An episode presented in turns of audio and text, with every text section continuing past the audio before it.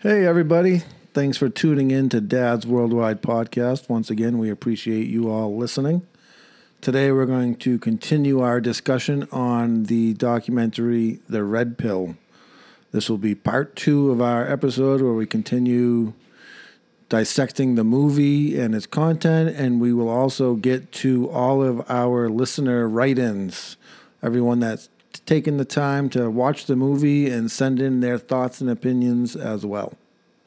And don't forget to follow us on social media. Give us some likes, subscribe, review.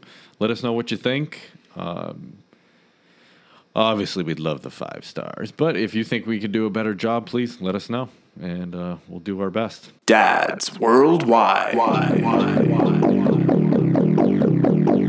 The first word in family management, family budgeting, insurance, bills, food, vacations, research and development, homework, emails, phone calls.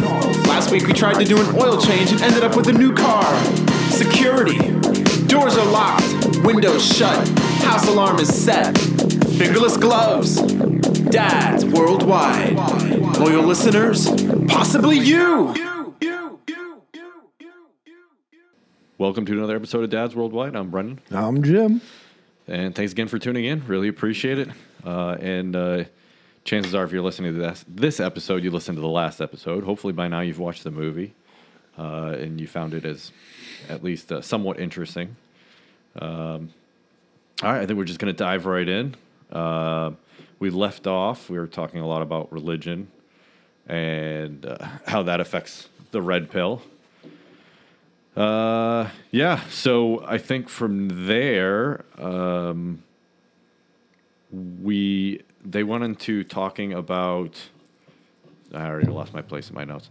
Um, that uh, so Dr. Farrell. So we were talking about Dr. Farrell and the creepy Paul, guy. Paul Farrell. Yeah, that. In, um, now he doesn't. He doesn't agree that it's a patriarchal society, and that his main his main uh, argument is that women aren't really oppressed by men, and men may have invented these rules, but at the expense, at their own expense, Right. and not at the expense of the women.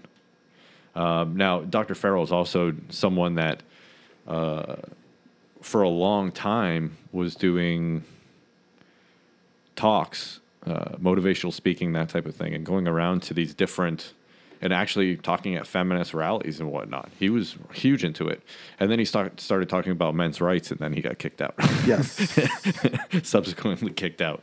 Um, and uh, from there, I think uh, so. Cassie asked uh, what uh, patriarchy's number one privileges were, uh, and I think Mr. Elam was one. Paul Elam was the one that said pa- patriarchy's number one privilege: ninety nine point nine percent of combat deaths, ninety four percent of work deaths, seventy six percent of homicides, and seventy five percent of suicides. I mean, if you really don't dig into those numbers, I mean, that's pretty staggering. It's pretty shocking. So, I mean, I, I think first of all, so I, I had to I had to look up the, the word patriarchy because the theme Yeah. the theme came up so much during the movie, and I wanted to make sure I was clear on what they were discussing. You know, I had a general idea of it. I had heard it once or twice, but I so- think everyone has a general idea what Yeah. patriarchy means, but yeah. So, so defined, uh, there's a couple different definitions of the word, or a couple different parts to the definition. I think the one bullet point from patriarchy that this movie is based off of states a system of society or government in which men hold the power and women are largely excluded from it. so, so uh, what power? Right. Uh, that would be my only question. I mean, I don't. What power? What power do men hold? Yeah, and that's where those those that's where he says patriarchy's number one privilege, and he goes through all those stats. Right. You know, the video gaming, the you know the, you know, what is it, the porn addiction, and all that stuff, um, which I don't think they really have. Well, they talked solid about numbers on half that stuff. But they they yeah. they talked about um, I don't I think I think it was Paul Farrell that talked about uh, we uh, it was it's the term is called a status quo world and he had said that um, in a status quo world men have all the power women are oppressed and everyone is brainwashed and I said that's the basis of the Well- feminism movement okay, all right. So, so that was from when like you talked about yeah, but, but was- like if you look back thirty or forty years ago, fifty years ago, then women were pretty oppressed. Mm-hmm. I I mean, they if they went into the workplace, what did they do? They were largely teachers or hairstylists or you know nursing nurses You know, yeah, they uh, secretaries, and that's what they were expected to do. That's what they were told they were going to do. So until a war broke out. yeah, I and mean, then you have yeah. the whole Rosie the Riveter movement where women Well- were working in the factories and all the able-bodied men were getting shot. right. So um, Yeah. and that's not fault of the women, right? I No, mean, it's not. Uh, they weren't allowed to serve in those types of roles, and they still barely are now. Um, yeah, I, I, I mean, so you fast forward to today, and they can do a lot more of these other jobs. Mm-hmm. So, I mean, are they? I mean, they currently really being oppressed? I mean, I guess it depends on who you're talking to, Yeah. you know, Yeah. because in the in the fem, feminism feminist movement, you have a underlying theme of yeah, women are still oppressed. I well, I don't know. I, I think more maybe they're just they're claiming they need equality, so that we've gone over that oppression type thing, right? We've got to the point where um, we've moved above that. Okay, so we're not necessarily being oppressed uh, in most ways, but now we want like their equal pay. They're looking at equal, you know, just equality across the board. Um, but I don't. I don't know. I think yeah, one of our respondents actually mentions that. Yeah. So Uh, All right. So and then uh, so Dr. Michael Kimmel. So he's a supporter of the feminist movement. Uh, and Cassie Cassie Jaye goes and talks to him, and he asked she asked him a question of the MRA movement, and he says it's really a gender version of the white nationalist movement, reverse racism or genderism. I mean, do you really think that they're part of the white nationalist movement? I mean, from what we from if you watch the video, I mean, do you really gain that impression? I didn't. I'll be straight up. I didn't. I didn't. I feel like I don't feel like they're part of any white nationalist movement or any hate group. I feel like the men's rights movement, and this was talked about during the movie, uh, was came about as a result of the feminist movement. So it's the other side of the story. Absolutely. I think I, I don't, but I don't think that has anything to do with hate. And and and they also mentioned this in the movie. Political organization comes from a feeling feeling of victimization. Yeah, I mean, if you're what's the custodial parents? Eighty-one point six percent are women. Eighteen point three percent are men. Yeah, I mean, if if they're just asking for equality or fair treatment across there, I mean, wh- why is that unreasonable? Why is that a white nationalist thing? Why is that a, you know, I mean, don't get me wrong. Maybe women deserve more of the custodial. You know, maybe they deserve more of it. Um, but yeah, I mean, it, it, did did the feminist movement go just a little bit too far to the point where they're they're now favored above men in certain aspects of life?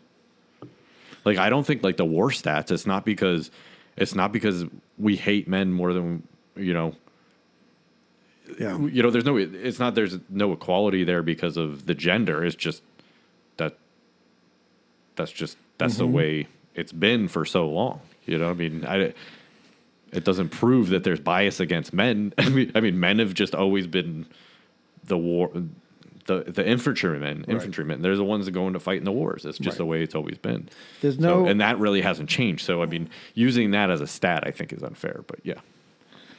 I mean, there's no debating that the feminist movement is obviously a well organized, strong, vocal movement. And like any type of uh, organization that comes together, you're going to have people that are in it for the right reasons, and then you're going to have people that get in it and become radical uh, members of that. And I think that's kind of where this movie displayed feminism with Big Red. I don't know that she was necessarily a probably the the better or even even the the woman that uh, ran the magazine.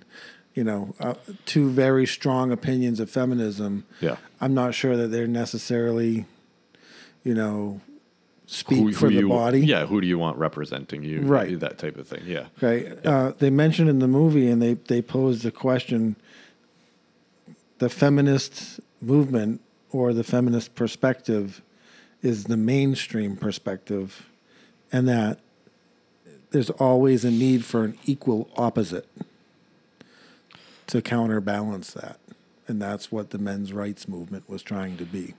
Yeah, I mean, I think politically, if you look at the political political class, then they do pander to that movement. A lot of them, um, but they want to get reelected. Right. So whether it's right or it's wrong, they're going to pander to the person that they believe to be um, the group that's being wronged. That's who they're going to attach to, who, who they believe to be wronged. Yeah. They go into two, you know, I mean, we talked about this in part one, you know, sex roles and how sex roles have been defined since the beginning of time. And the men's sex role was to be a, a provider or a producer, and uh, the women's sex role was to be a reproducer. And, you know,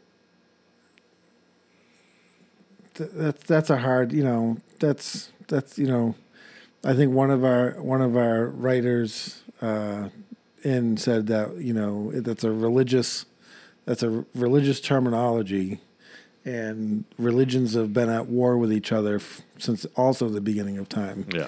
So why should we be Why keep following it? following Yeah. you know that that way of thinking?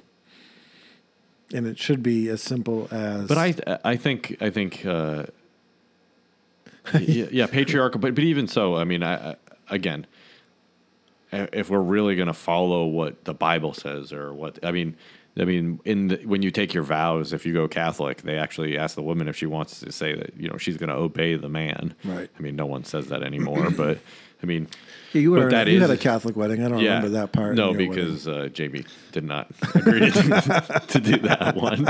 Shocking. Yeah, yeah. No, and that's how I say I don't think men have all the power nowadays, and I really don't. I mean, I don't know anyone in my life that oppresses their wife or their girlfriend, or I mean, we can say that we live in a patriarchal society as far as that. You know, still, I think a lot of women take the man's name Mm-hmm. when they get married, but I mean, I think that's where it kind of ends. But is that patriarchy or is that that's part of it. That's putting on the male bloodline, right? That's keeping on the male bloodline. Yeah. And but I mean, ultimately, I mean, is you know, I I know more men that have to wife, ask their wife permission than you know right? Are you know truly wear the pants in the family and you know just do whatever they want. You know, so you know, I, so I don't see that as something that that is truly happening.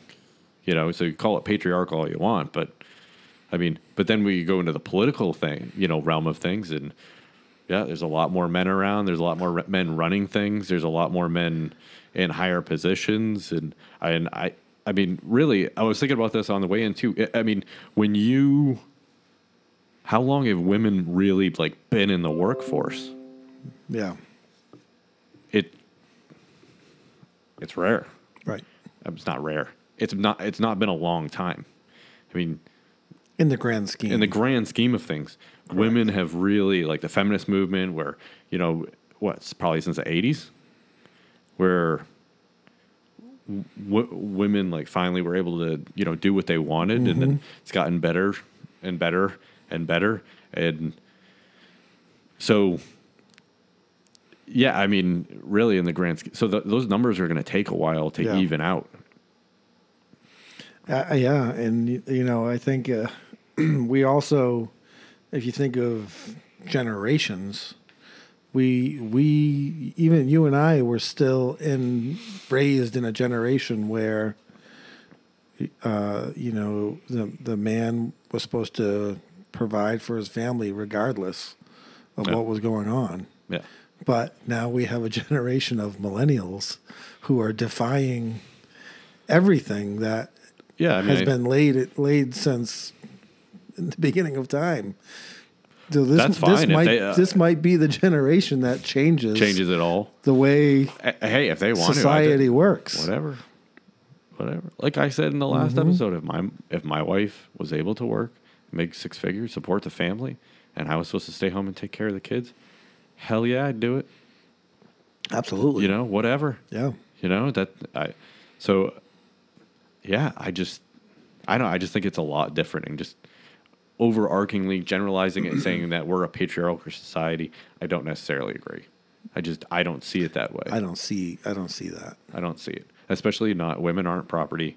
Um, you know, women aren't aren't really being oppressed. Do they have all the opportunities that men have? Maybe not. I mean, so is that a, a form of oppression? I know, and they brought up in the movie, you know, you you don't see women fighting to get jobs in coal mines and things like that. Again, Ditch digging. I, I Yeah. think that was a theatrical, you know, I, no, I think there's some truth to that. I they, they think more and more women are getting in dirty jobs, but just not that many. Right. Which is why it's so still male dominated. Right. It's just you don't see a lot of them. but it's not because it's not because the women haven't given the opportunity. no, anyone can join a union. As- right. I mean, honestly, the union would probably welcome them. Right. Um, anyone can join the. Uh, So you can't blame that on patriarchy. It's just that No. It's just it's not a desired job by a lot of people, men and women. again, women lean towards certain careers. Mm-hmm. Right. Whether or not that's socially engineered, I don't know. I can't. I mean, I can't speak to that. But I mean, when we were in high school, what did they tell everybody? You need to go to college. You need to go to college. Right. You need to go to college. Were they pushing vocational? No, absolutely not. No. I mean, women dominate the nursing industry. It's like nine to one. I think there's ninety percent are female. Yeah. Are you telling me they don't make good money? Mm-hmm. Nurses make pretty damn good money. Yep. Yeah, but then a lot of women lean towards teaching. They have that emotional, want to help that- nurturing- that, nurturing thing, you know. So that, unfortunately, that career is a labor of love. Yeah. because they're not paid fantastic. However, some uh, states, you know, try to balance that with pretty awesome benefits. Correct. So, uh, yeah, so I, I don't know. I don't I don't see the I don't see the overarching patriarchal society that they are speaking of. I don't see it. Doesn't mean it doesn't exist. Doesn't mean it doesn't exist. because we do live in our bubble. I mean, it's true. We live in our bubble. I mean, I try to pay attention to politics in the world and that type of thing, but um, yeah, yeah, I don't see it. I don't see it at all.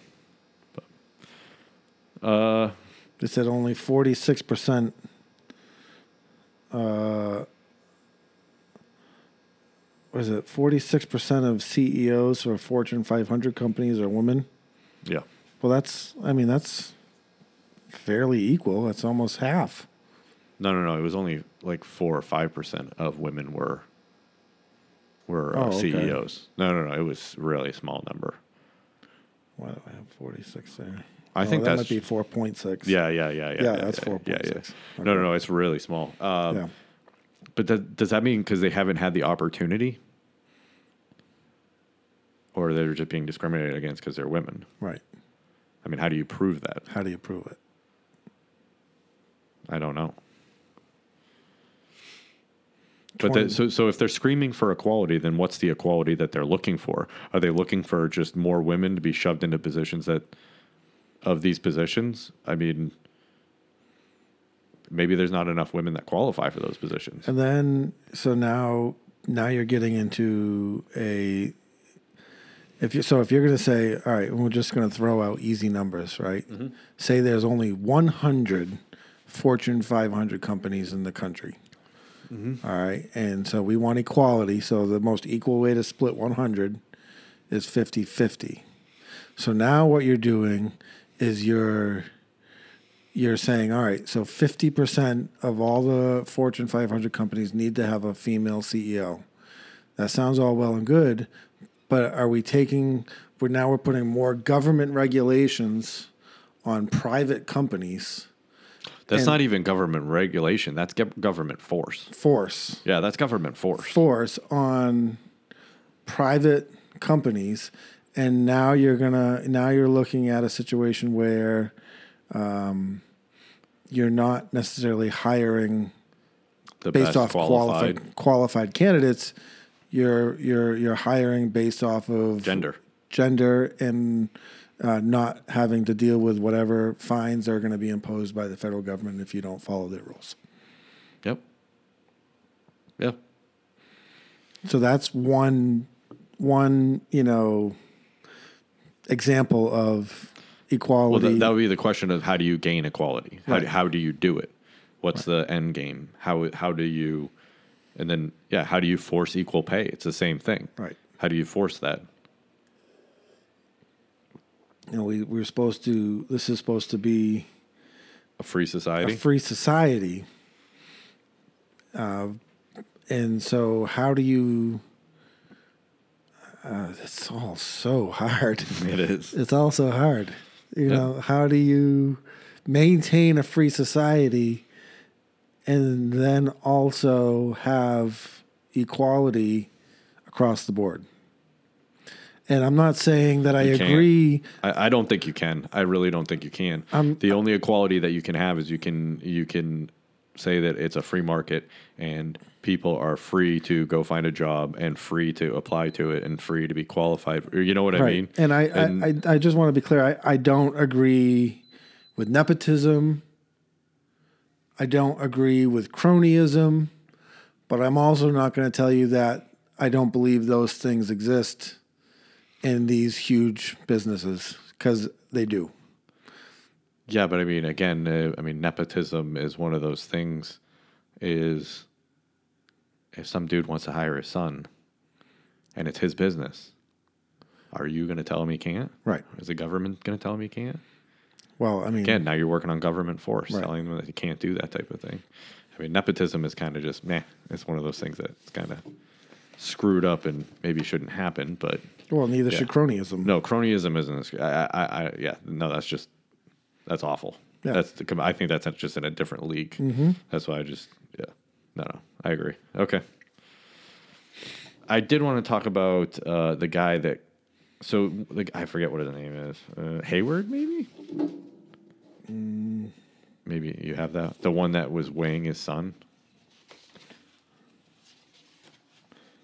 I had his name down here somewhere. Okay, so his last name's Hayward. I don't think I wrote down his full name, but so he described his custody battle. Fred Hayward. Fred Hayward, and He said his big question is what is the reason for a male dominated society? what's the big, biggest reason? What's the reason for a male dominated society? I don't know. That was the note that I had with Fred Hayward. Yeah. I mean, are we really in a male dominated? We may make up more of the percentage of people, but I don't know. uh, but all right, so he he fights for custody for his son. Um, his wife tricked him into having a baby. Then they had the baby, and Right. then she left him. And then they started getting in this. We were getting getting in this custody battle. Well, his son would come over and eat pretty good, clean, Healthy. he claimed, right? And then go back to his mom, and he would come back in a couple days, and Gained he, weight. he looked like he looked sick almost, Yep. gained weight, and it was. uh, so he started weighing his son, and when his son was getting what seemed to be sicker and sicker and larger and larger, uh, when they he brought forth this evidence to the court, they told him to stop weighing his son Yes. that was their because that's reasonable. that was their verdict. yeah, yeah. No longer allowed to weigh the child. Stop weighing your your son. And here's where I don't like this man is he claimed he got so sick that he had to give up custody. Yes. So Yes, this story was very confusing. so he said that he got sick and so sick and does don't get me wrong, stress does crazy things to people. But go see a therapist. Go talk to someone. He never said where his stress was coming from, but uh, they made it assume that it was over the custody battle. Yeah, absolutely. He uh, to me he made it seem to me that that's how what I gained Right. out of it. Yeah, he was sick because of the custody battle, and he said finally he just said I I have to give up custody, and he could no longer see his son. To me, that's unacceptable. No, he gave up the fight. Yeah, Yeah. he gave up. Yeah. So I wrote he gave up custody, pussy. yeah, I, And I'm he like, goes- like, you, uh, you give it up. I'm like, don't get me wrong. Everyone gets sick. You know, suck it up, Buttercup. Go talk to somebody. Find a way to to make it work so you can see see your kid. Instead, he hasn't seen his kid in like six years. Right. Really? Like that's because that's going to be better for your kid to leave him with the wife that you're alleging is abusing him. So his his his platform were all right. So the feminists are saying men are advantaged to women. He said, however, women have the right for children. Men have to fight for children. Mm-hmm. And then men are not upset about having to be fathers. They're upset because they're not allowed to be fathers. That was his platform. Those were his quotes. Yeah.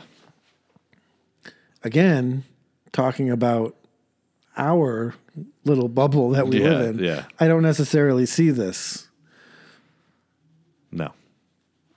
No. But I can't. I also don't want to say that it doesn't exist. Of course, it I'm exists, Sure, yeah. it exists. Yeah.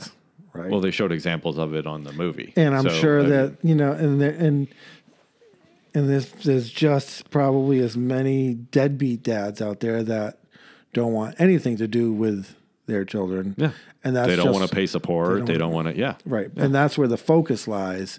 And they try to, the, it's, that's being uh, put out there as the norm. yeah, and that that th- uh, that's a good point. So the question is, I guess, is uh, where, what's the percentage of people that would rather just give up custody, go away, don't ever be a part of their kid's life, to the one that that wants their child? Right. And I just told you on Facebook the other night. Mm-hmm. I was I was um, I'm uh, in the dad groups. Yep. And uh, trying to plug our podcast. I tried to do that too. And, I've uh, been kicked out of a bunch of that groups. Yeah. you have to choose strategically. um, so uh, this young guy, uh, he looked young. Um, he was holding a, a baby, a probably six month old baby, and uh, maybe not even that old, but. He was stoked. He was just like, "Hey, I just want everyone to know I finally gained custody of my son. Oh, I'm so Mm-hmm. I'm so happy." And he didn't go into any of his story, which I wanted to contact him Right. to like talk to him. But but um, but I don't. You don't normally see that. No. that is definitely not the norm. But that doesn't mean it's not the norm, right? Right. Right. It just chooses. The, it just it says just- that the you know whatever you see on TV or you read in the newspaper is that's what they want you to see. So it doesn't mean that that's the norm either. So. Right. So I guess the the question is, is what's the percentages there? Right. You know, what are the percentages of people that want to be deadbeats? And I mean, I can't think of anyone in our life that wants to be a deadbeat. No. You know, th- if they have to pay child support, they pay child support, or they're in their kids' lives. Right. So, again, that's our bubble. Right. I know. so, yeah, I mean, I, I That, and I think that's why this movie ha- it, it was so intriguing to you and I. absolutely, absolutely, is because w- this was like an eye opener. Like this, well, these are these are really some struggles that are happening, Mm-hmm. not only just in the country, but I would think in the world, throughout oh yeah, the world. I'm sure. Yeah, I don't know, like, like I wonder what Europeans like custody battles are like. Yeah, I You don't know, I don't. I, I, I wouldn't even go as far as Europe. I would just say what, how did because it seems like everything in Canada is so opposite of us. As far as like common sense, Yeah, like they yeah. actually rule with Like they- common sense, right, right, Damn right. Canadians Yeah. trying to one up us, Right. motherfucker. Yeah. Eh, a boot. Yeah. It's, bitches. it's speaking, just getting off topic a little bit. I was telling, I was, we were going thro- scrolling through like movies to watch, yeah. And a Canadian bacon came up, and I'm like, "Do you want to watch this?" And she's like, "I don't even know what that." I'm like, "Well, it's when you know they they forge war against Canada, fake Yeah, war against yeah. Canada." He said it's absolutely hilarious, and No. the Canadians are so polite about it. okay. Yeah. Uh, yeah. So I mean, someone said that to me that uh, the UK that if you sue someone in the UK, your case better be really good because if you lose, you owe like their lawyers' fees, your lawyers' fees, and anything the government used on it. Wow. I don't know how true that is. It should be that way. Yeah. Well, let's talk about Casey Jaye for for a minute. So she was the director. Cassie Jaye. Cassie Jaye. Sorry, Casey. Yep. Uh, she was, uh, as she said in the very beginning of the movie, she was a devout feminist. Going into this movie, she had done all types of, uh, you know, documentaries on feminism, on motherhood, single parenthood, yep. and such. Um, throughout the whole movie, you could see visible confliction during her diary talks. I yeah, I think they grew. They did They grow. grow as they Yeah. went. Yeah. Yeah. So at the end of the movie, when she talks about not knowing how deep down the rabbit hole she was going to go, but she knows one thing, and that that was she was leaving behind feminism. Mm-hmm. Was that just you think a creative ending to her movie, or do you feel like that was genuine? I would like to believe that she was being genuine. Yeah. But I think maybe I mean if that if those are the type so if the the people that she if the people that she put in the movie are the ones that she met from fres- feminism, then I would leave feminism too. Because the people that she put on the movie were unreasonable and I thought um, and just mean. Right. A lot of them were just mean. And so, yeah, I mean, I wouldn't want to be a part of that group either. And one of our uh, emailers, you know, flat out says that, you know, one, those people were just a bad representation of feminism. But um, yeah, I, I, think, I think uh, I would like to believe that that was a genuine, uh, a genuine sen- sentiment. But uh, why do you think she just did it for the movie? Um, I'm I'm not sure. I mean, I know that she's done this. She's not, this is not the only thing that she's done on this movie. Like I know that she's done some TED talks, uh, but there's some there's some talk out there, and I haven't yet been able to find. And I thought one of our readers sent us a link for it Yeah. about how much money she received from the men's rights movement towards this movie. Oh yeah, yeah, yeah. So I'm wondering, did that Influence her. her the way she put this movie together? Uh, you'd have to ask her, right? Right. I don't know. That's the one thing I always get I mean, how much money? right. That's what I'm trying to find. Is it one percent? Is it two percent? Is it ninety percent? then, well, yeah, yeah. so, uh, let's see. Talk about it. It later goes into domestic abuse. Yeah. And I think largely that is, uh, from a society perspective, that's women on men. Right? Yeah. I mean, that's generally. So, uh, one of the things, uh, there's, I think, one or two domestic abuse shelters that actually accept males. Uh, one in three women and one in four men will experience physical violence from partners in the U.S.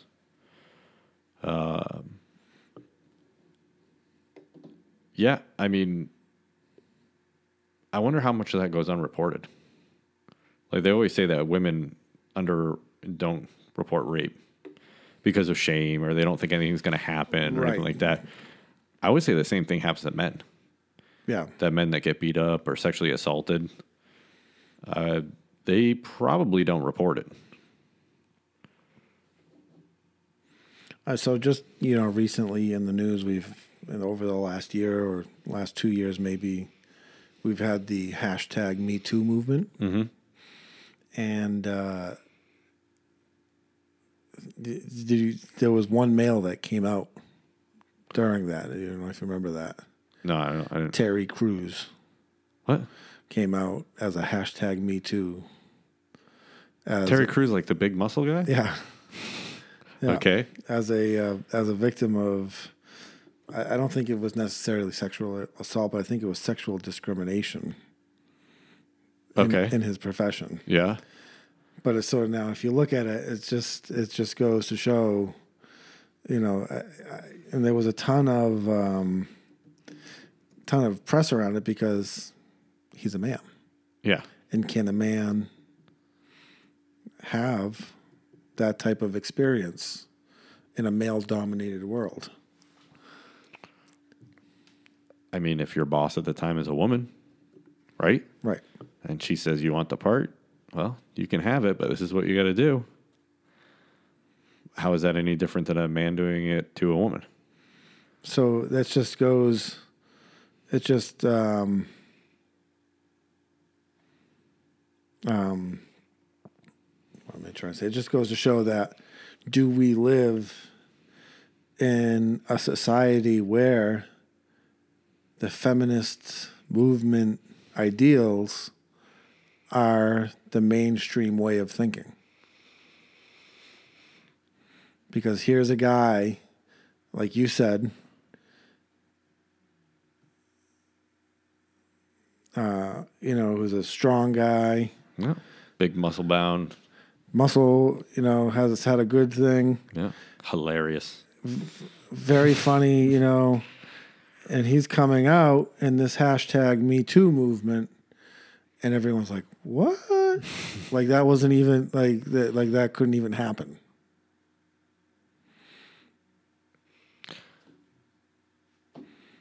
So Well, no one really questioned it when Kevin Spacey was getting run through the ringer no, and he attacked a male. he was found not guilty.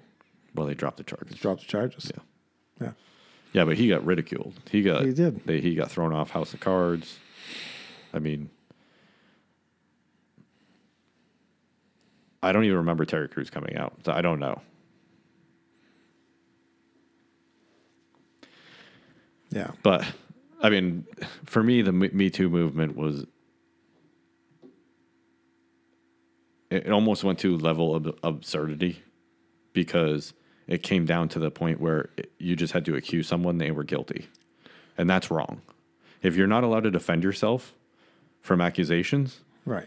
you just get you know your shows are canceled you get your this done to you or you get that done to you you're done you're done it doesn't matter whether or not you're guilty or it's just well that woman just felt uncomfortable because of a date you had i think Aziz Ansari or something like that like he thought the date went fine and he thought everything was consensual and then all of a sudden well she felt bad that day Right. the next day. So she wouldn't. So, I mean, at, at, at what? I think people need to be able to defend themselves. Yeah. So Well, I think, I mean, don't get me wrong, Me Too movement was it good in certain respects of it? Hell yeah, it was. A lot of really shit-headed people got taken down that needed to get taken down. Hell yeah. it gave but- people courage and numbers to come out and say, "Hey, this has happened I to me." I think, and that's a great thing. It certainly is a great thing. I But think. on I the think other the hand, issue on that the other hand, that people should be able to defend themselves. I mean, especially if you're taking their livelihoods away, right. they should at least be able to defend themselves. And that didn't get in a lot of cases that didn't happen.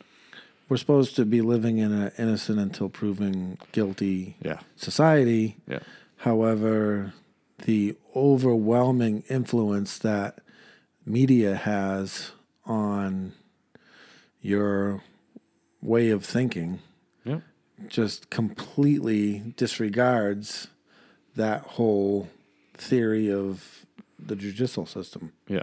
And we go from one one one meter to the other, right? We Right. just like we're just supposed to automatically believe the accuser, Right. just automatically. You know, and that was like the Kevin Spacey thing. Right. Well, they started demanding stuff from him, like his text and his phone calls, the accuser. And then, oh, imagine that. His he dropped the case. Right. You know? His mother Yeah. deleted Oh, yeah. deleted messages. you Yeah. know. Oh, shocking. She So- says, "Oh, I wish I hadn't done that at this point." Well, I mean, if there was that much evidence, common sense would say, "I'm gonna hang on to this." You would give it to the lawyer. right. I'm gonna hang on to this because So that's my my point is you would you would uh when when I say it went to one point where it's almost insanity, you know, like you just you just point your finger at that person and they're going to burn them at the stake. yeah. You know, that's wrong. They should be able to at least try to prove their innocence. And it's not, and it's it's got nothing to do with celebrity status either. That trickles all the way down to, you know, what you see on the nightly news. Yep. All right, so okay, getting towards the end of the movie. Um, he talks. She talks about the Cassie Jaye talks about the original article that she read at the beginning of the movie, which was called "Bash a Violent Bitch." Month. Yes. And she talks about that because that was one of the first things that she read from Paul Elam. It turns out it was a respon in a response to another article that was written by a feminist bl- blog that was Have you ever beat up a boyfriend because we have? Right. And it was a pretty brutal article, apparently, about encouraging women to beat up their boyfriends. Um, so does. But why write an article bash your bash a violent bitch? You know what I mean? Like, why write that article? Emotion. I, yeah, I guess so. But like, you- And I'm not saying it's right. yeah, yeah, you know, how, like think how many times have you written an email to someone and you've had to like take a step back and say, all right, I'm not going to send this right now because it, I feel like it's emotion filled and I need to collect my thoughts and write, write something rational. And not everyone has, I think, that intuitive thinking capability. They're just going to act 100% off of emotion. And obviously, they felt wronged and they were going to try to make it right. And yeah. No, I think you're right. I think you're right. Yeah, over emotion. right, because otherwise I, that doesn't that doesn't if you really care about men's rights then that doesn't move your doesn't help your it doesn't platform. move your platform at all I I feel like that's just and on the same same token, the the article that was put out by the feminist movement doesn't move them forward in a positive light either. no no So you know, shame on both. I mean either one of them do either one of them really get that much press I mean how you know how widely circulated was Right. either one of those and I, I bet you the bash the violent bitch article got a lot more press after he after he wrote that but absolutely. All right. Well, um, I guess what what would be your overall conclusion? You know, how do you how do, how, can we fix things? How could if you had a magic wand, like how would you fix this? Could you? I feel like there was one quote I wrote down wrote down from the movie, and uh, I forgot. I didn't write down who stated it. I wish I did, but whoever it was said, "Hate is the most destructive force in the world." And Hate and jealousy. I feel like in order for us as a society to ever be able to live in a peaceful, cohesive environment, that's what you're going to have to get rid of. You're going to have to get rid of hate. Yeah, And it's a tough thing. it's a tough thing because you have you have hate in your uh, the, the the democracy of our country and one of our writers wrote in about this you have democrats and republicans and all they spew is hate towards each other. And that's these are the people that are are running our country they're making our laws and that's all they're putting out Yep. and so how how do you how do you change that? Yeah, that's how they found out they, they can activate their base, right? So it's uh, yeah, it's sad. It's really sad. And I, I agree with you to an extent. I think, but I think uh, I think jealousy also is a bad is one of those things that runs things. I think it's all Mm-hmm. within that, you know, that feeling. You know, judging, always judging people. Oh God, I try not to. It's, but it's hard sometimes, right? Like you, I. I find myself talking shit about someone, Yeah. and I go, you know what, and and I a lot of times uh, I, I get mad at myself because I'm you know I'm really trying to better myself. I'm trying not to judge other people because Right. I always try to put myself in their shoes and what would I be doing and um, sometimes if I put myself in their shoes and I say, well, you you should fucking try harder. But I mean, uh, but I mean, yeah, it's When- really tough. When It- you're in when you're in kindergarten or or you're in first grade, you're you're taught the golden rule, and that's treat others as you want to be treated. yeah, And then I think that leaves leaves at the end of that year. Yeah, You know, I, and- we we we are trying to. I mean, that's what we teach our kids. Yeah. Would you like that? What, what he what you just did to him? Would you like that? Would you like that? Oh right. no! I say that to Cameron all the time. But it's more than just hitting. I mean, you know, you're calling people names. Yeah. And, oh yeah. yeah. As you know, I, we talk about social media all the time and how mean uh, our, the kids are on social media, and Yeah. we'll hear bits and pieces of it. And I always say, you know, you wouldn't you wouldn't want someone to be saying that to you. So remember that the next time you get angry with someone and you're Yeah. gonna hop on the keyboard, remember that. Oh, so I had one thought at the end of this as far as double standards go. It was after women registering for the draft. So I was in the United States Coast Guard. I was a Border Patrol agent. And each one of those services, if you're a male or you're female, they have a double standard when it comes to your PT. Yes, it's the same in my profession. Why? If we're equal, Right. then why? Yeah, no, that's a great question. That's one thing that's always bothered me.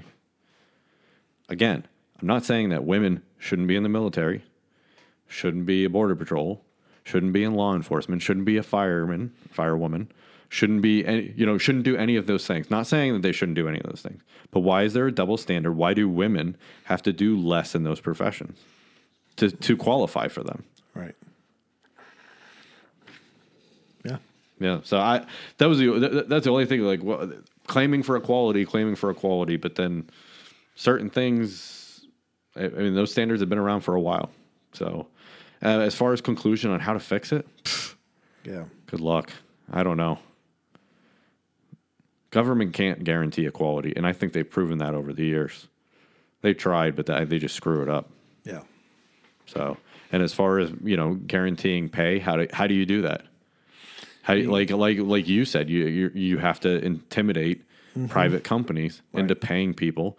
Maybe And is that is so. that, so do you do you cut the men and is that uh, and, and does that violate the you know land of the free? yeah? I think it does. well. I think there's a lot of stuff that does that. yeah. All right. Um, I think that's going to end uh, us, uh, you know, kind of diving into the movie. Other than we're going to read the responses and uh, and uh, maybe we'll add a few opinions in here and there. But uh, other than that, we're just going to uh, read the responses and then uh, our final conclusion, and we'll leave it at that. All right, I'll start off with this one uh, from one of our listeners, and uh, this is uh, this is this is what they had to say. Throughout the movie, there is no doubt a theme of patriarchy. My feeling is this: change doesn't happen overnight. You try telling billions of people that tomorrow we will all forget the ways things have been done, or in quotations, the norm, and now we're going to do it this way. So over time, we have seen changes happening where more women are getting out in the workforce, for example. Is that enough? Maybe, maybe not. Again, you can't just all of a sudden wake up tomorrow and expect everything to be different just because you want it to be. My fear is that we'll have such a radical swing instead of what should have happened, which is a healthy balance of power and equality. Look at where we are today versus 50 years or 100 years ago. In the grand scheme of things, that's a blink of an eye when you consider how long we've been civilized. I feel that the reason why the stats are so skewed to men's deaths in the workplace is not so much that they flock to these riskier jobs, it's just that there isn't that balance of equality established yet. I'm curious to see what those stats are in another 50 to 100 years when there are more women in the workforce taking on the riskier jobs. I also wonder what non extreme feminists think about all of this. Do they even want to have high level, high stress, risky, life threatening jobs? I feel men are in these positions because that is the way it's always been the norm, not because they want to be. My last point is just because something was written doesn't mean it's correct. The Bible was written only after generations have passed on stories. I'm sure there was some dilution in what the intent was. For crying out loud, we have been continually at war for thousands of years over religion.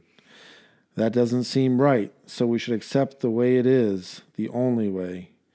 No, we need to continue challenging things. Somewhere in the middle of acti- activism lies a balance. I like that. That I thought that was very was- well written. yeah. I, I I truly hope this writer is around in a hundred years to write us in again. but it, there's some some valid points I, there. I like his last line. I like somewhere in the middle of activism lies a balance. Yes. I, I like that. Uh, Um, but uh, the riskier jobs, uh, high level stress, you know, life threatening jobs, do they really want them?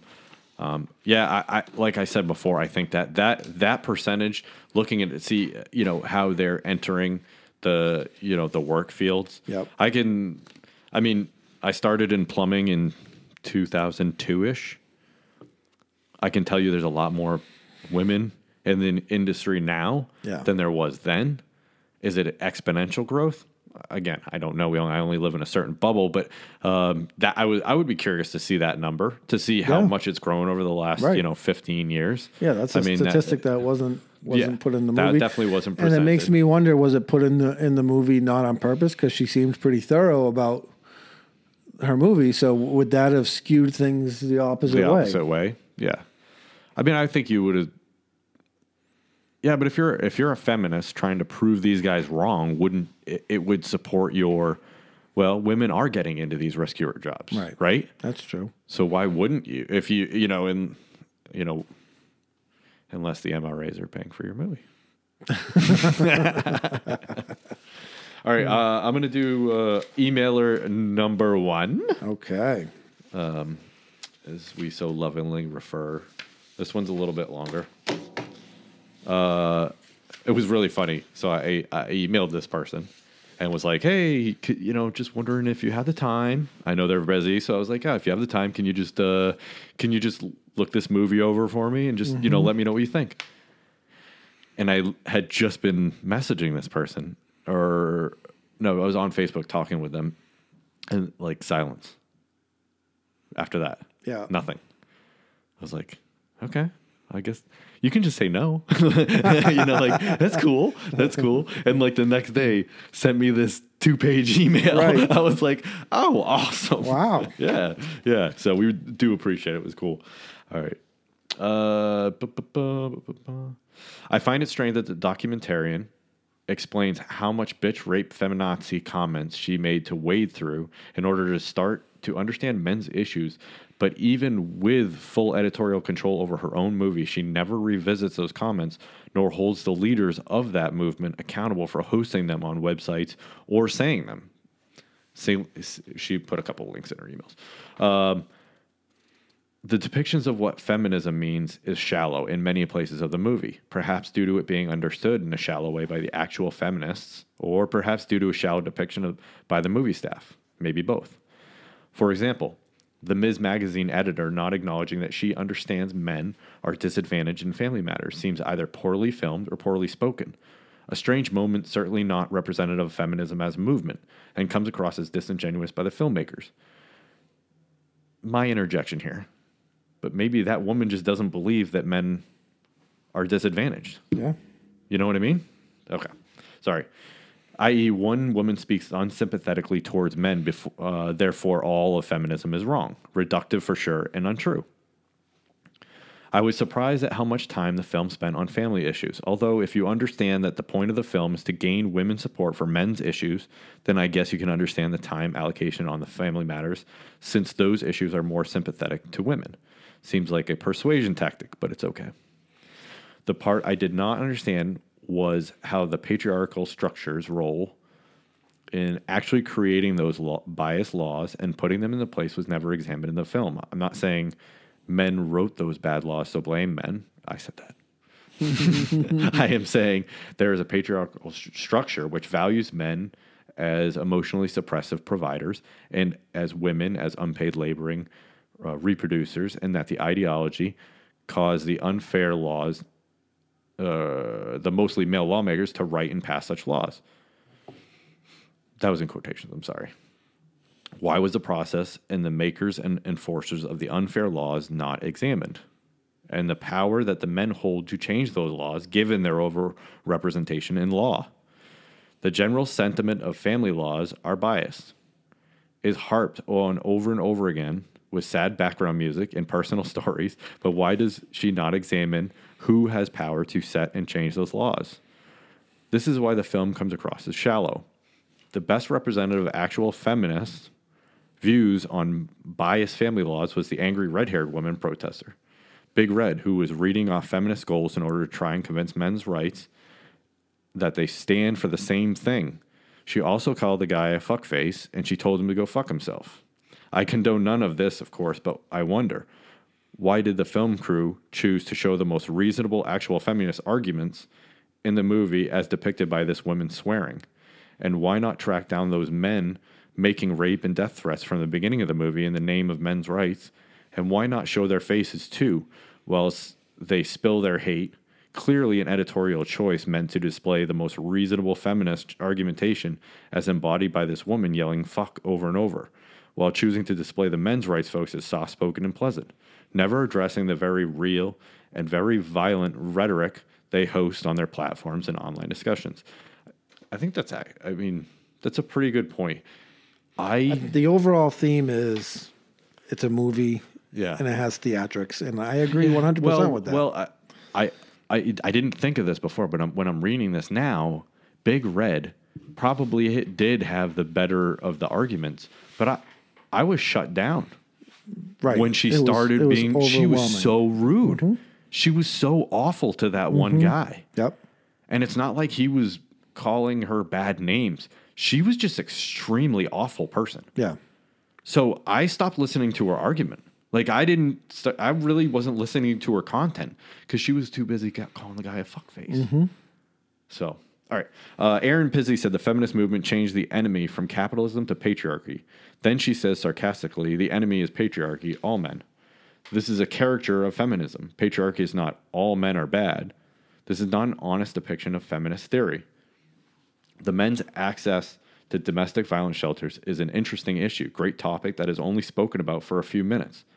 I thought here that, again, there was absolutely no focus on who are the lawmakers who allocate money to state funded shelters and what patriarchal values are those lawmakers beholden to that cause them to poorly fund shelters? Why don't shelters in general get funded more? Why don't the majority of men in lawmaking power cha- lawmaking power change this?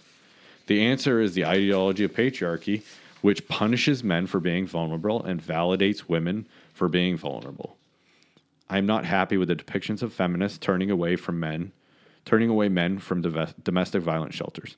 But I also feel like the relative power is not addressed of A, some feminist people working at shelters with underfunded resources turning men away versus B, actual male lawmakers who can provide more funding to the shelters and even pass laws to mandate equal support of male victims, etc. The power dynamic of the various parties involved here is not explored in the movie. Toward the end of the movie, Paul Elam says that feminist scholars have spent 50 years demonizing men as inherently violent and predatory. He says that feminists have postulated that masculinity is a disease, these are not feminist views. It sounds like he is wa- watching talking heads on MSNBC and Fox News and then forming his own cartoon version of feminism instead of reading bell hooks and other actual feminist scholars.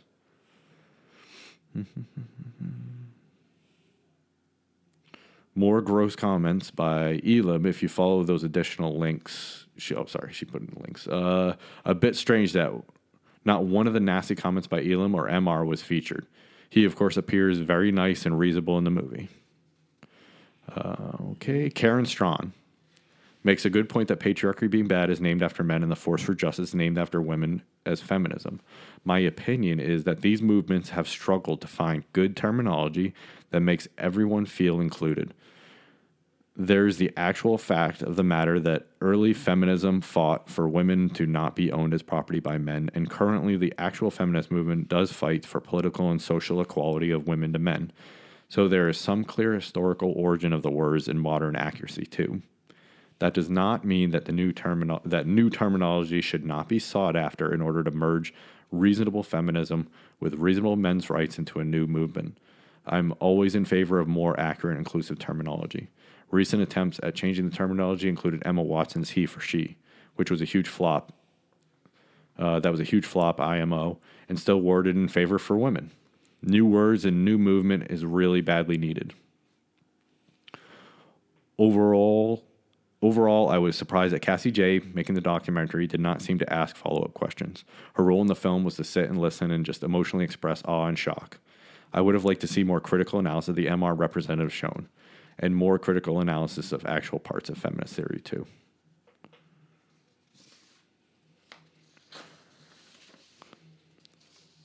Uh, as far as Elam making nasty comments, I I forgot she gave me that link, so I meant to look at it and I didn't. But yeah, I mean, sh Cassie Jaye didn't challenge anybody. No, she didn't. That's, a, that's She didn't, but she didn't challenge anybody. No. right? So She when the feminist listened. when Yeah. the feminist said something, she asked a mm-hmm. question. When the feminist said something, she listened. When the MRA said something, she listened. So I think the if the- she was going to hector everybody, then I'm good with it. But if she's only going to hector one, you know, segment of the society, obviously that's not, you know. And then if you're going to hector people, are people going to sit down with you? yeah, You know, are people going to just get up and leave? So she does want to make a movie, right. right?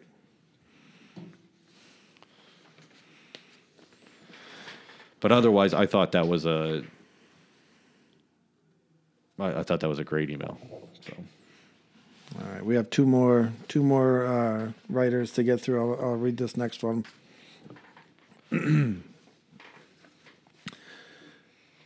In totality, I thought the woman who created the documentary had it right when she said something to the effect of, I agree with most of what you are saying, but there is still something that makes me uneasy about it all. And that's when she was talking to Elam. Yep. Mm-hmm. That's right.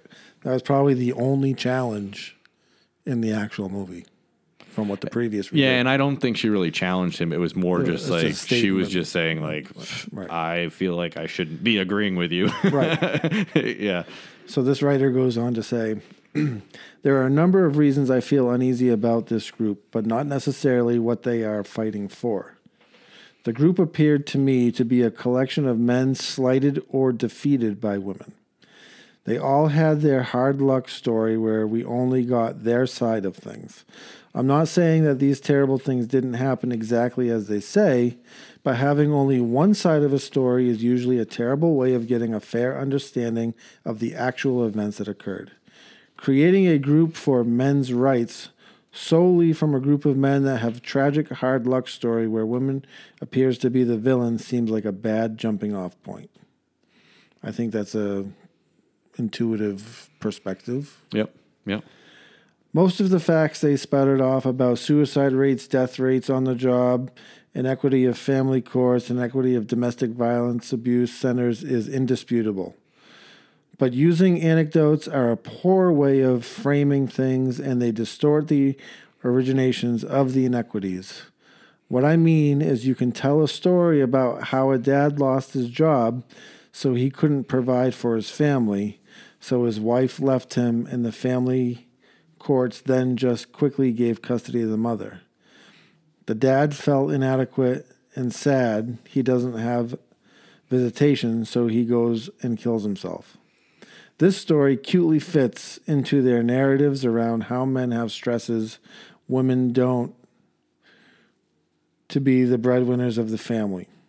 They have inequities in family courts and they have high suicide rates due to these society pressures. pressures. However, the anecdotal stories ignore various causes for things and just add a sympathetic tilt to what could be a very small part of the given population. This group is taking on societal norms that don't seem to have rational solutions, and quite frankly, I didn't hear about any from them. Women and men for years have been fighting for equality for women. I think that's a great point right there. That's a great sentence. Women and men for years have been fighting for equality for women. Mm-hmm. Absolutely. They have been doing this early on by fighting for their suffrage, right to own land, gain an education, professional opportunities, and frankly, to be included in politics.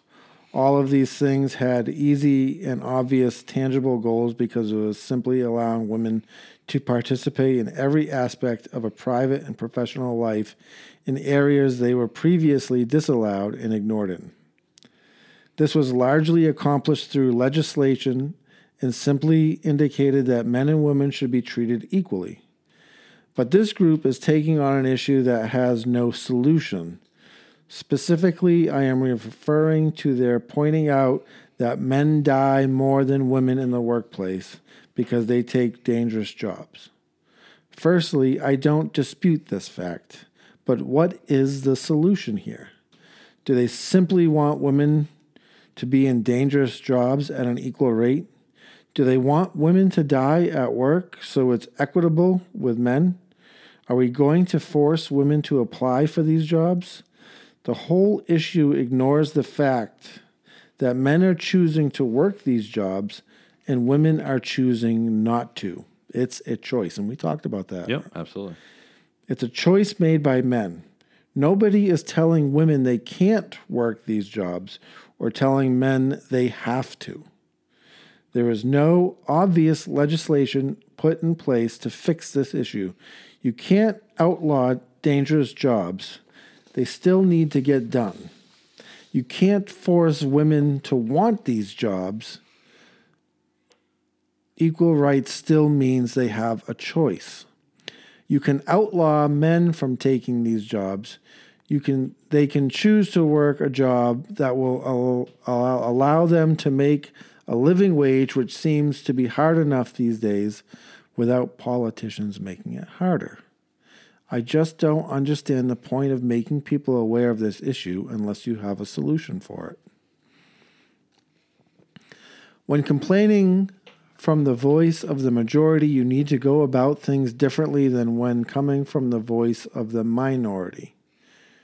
What they are doing is a lot like a white person complaining to the many minority races in the United States that we have some inequalities that white people face in the country that we want addressed.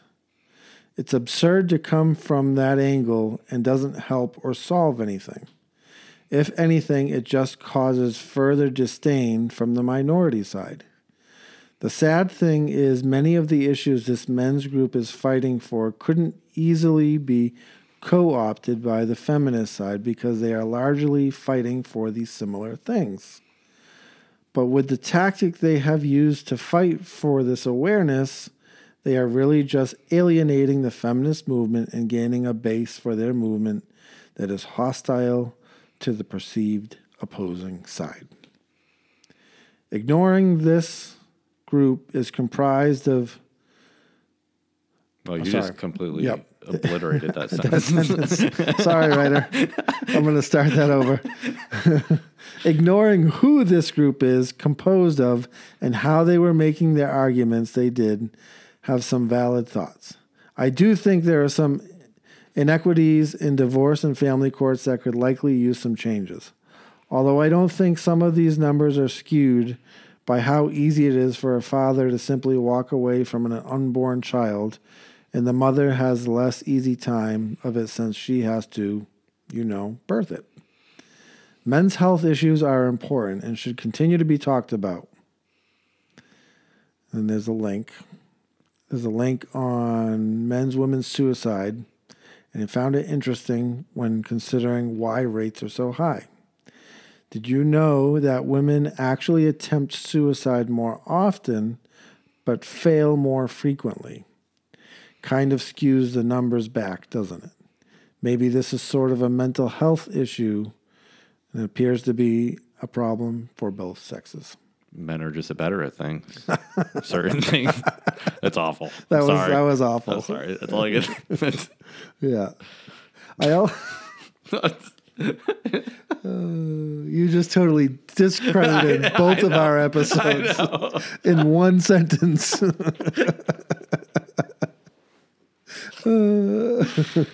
I also thought the numbers on how men receive longer sentences than women were intriguing. And again, the men should have simply combined forces with the feminists to fight for similar sentencing.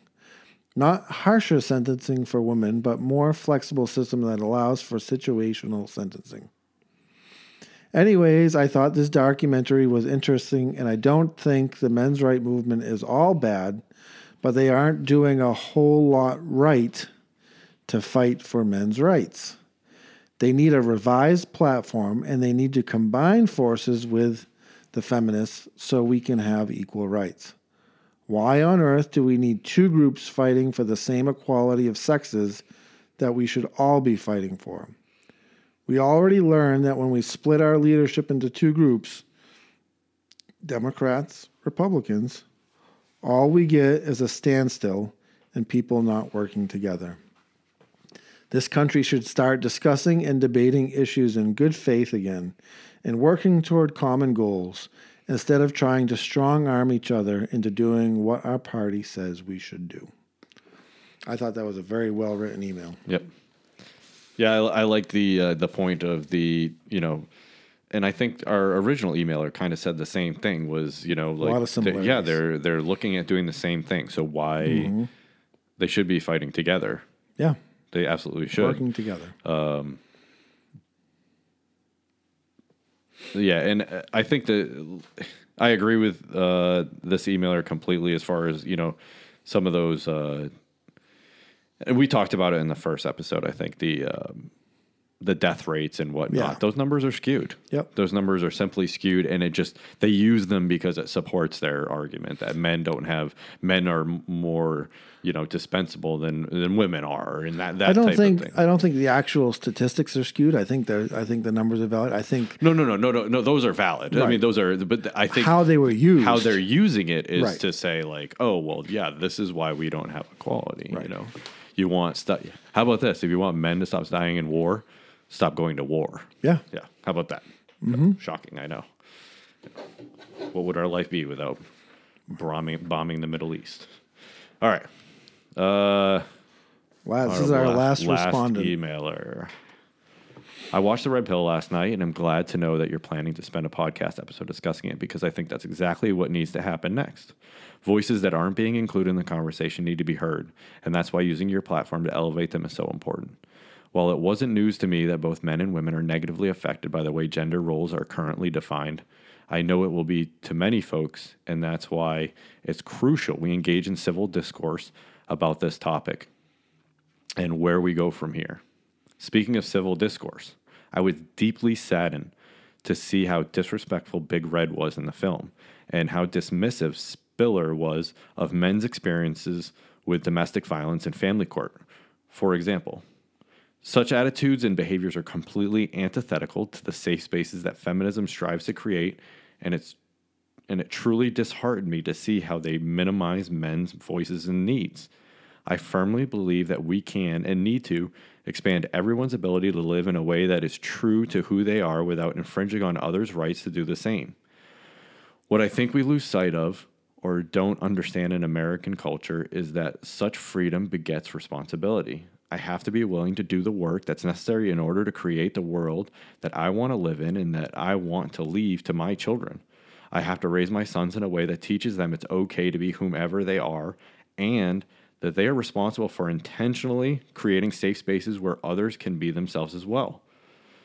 The only way we can do that, in my opinion, is to have open, respectful conversations about personal experiences so we can identif- and identify themes across gender and other identity factors that need to be addressed through systemic policy, cultural changes. Then we know where to focus our time and energy. The conclusion that the film never drew, that I really wanted it to, is that there's no us and them when it comes to men versus women. There's privilege and oppression. I believe it is crucial to recognize that where we fall on the spectrum of privilege and oppression is dynamic, not static, because in doing so doing, we will understand that oppression affects everyone. No one is immune to it because of their gender and other factors, but the film focused on this one. No one is completely privileged nor completely oppressed. We are a mirror of one and less of the other depending upon the situation. That's why we need to attune to our current standing based upon the political climate. History, uh, political climate, history, and who is sitting around the table and use that self awareness to work toward equilibrium of power.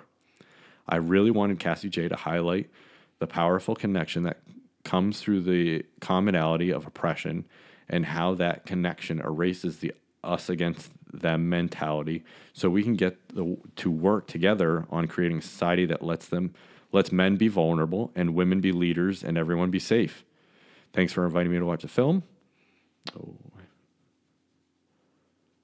she said i hadn't heard of it otherwise so i probably wouldn't have watched it uh, Mm-hmm. um, yeah i mean i think that's Another common- common theme. yeah another another theme yeah absolutely and uh yeah i think uh, when it comes down to it is just it's it's an equal goal for Yeah. everybody Absolutely. right why is it but then in our society you look at it and you watch you watch tv and it's always it's always something us against them there's Well- always some type of awful racism there's always some type of anti-semitism there's always some type of like it's just like So everything everything the president says is racist. Everything that this person says is anti or well, he doesn't like women or or th- this person over here just hates black people. You know, like it Right. just like it just seems like it's bred on tv well, this is this is how our society works. Say you and I are very passionate about something, and we decide to start a grassroots movement on trying to improve upon whatever, mm-hmm. and then we get some momentum, and more people join our movement, and more people join our movement. But then one person disagrees with one thing that's going on in our platform, and they branch out and they start their own group, mm-hmm. essentially trying to do the same thing we're doing, but with that one difference. yeah And now, instead of working together, now you've got those two groups trying to accomplish a similar goal. It, and honestly, I think that's fine. It's when that other group starts calling you a Nazi Right. or something that you're not. Mm-hmm. Well, he doesn't do this because he's a white nationalist. When it's blatantly not true. Correct.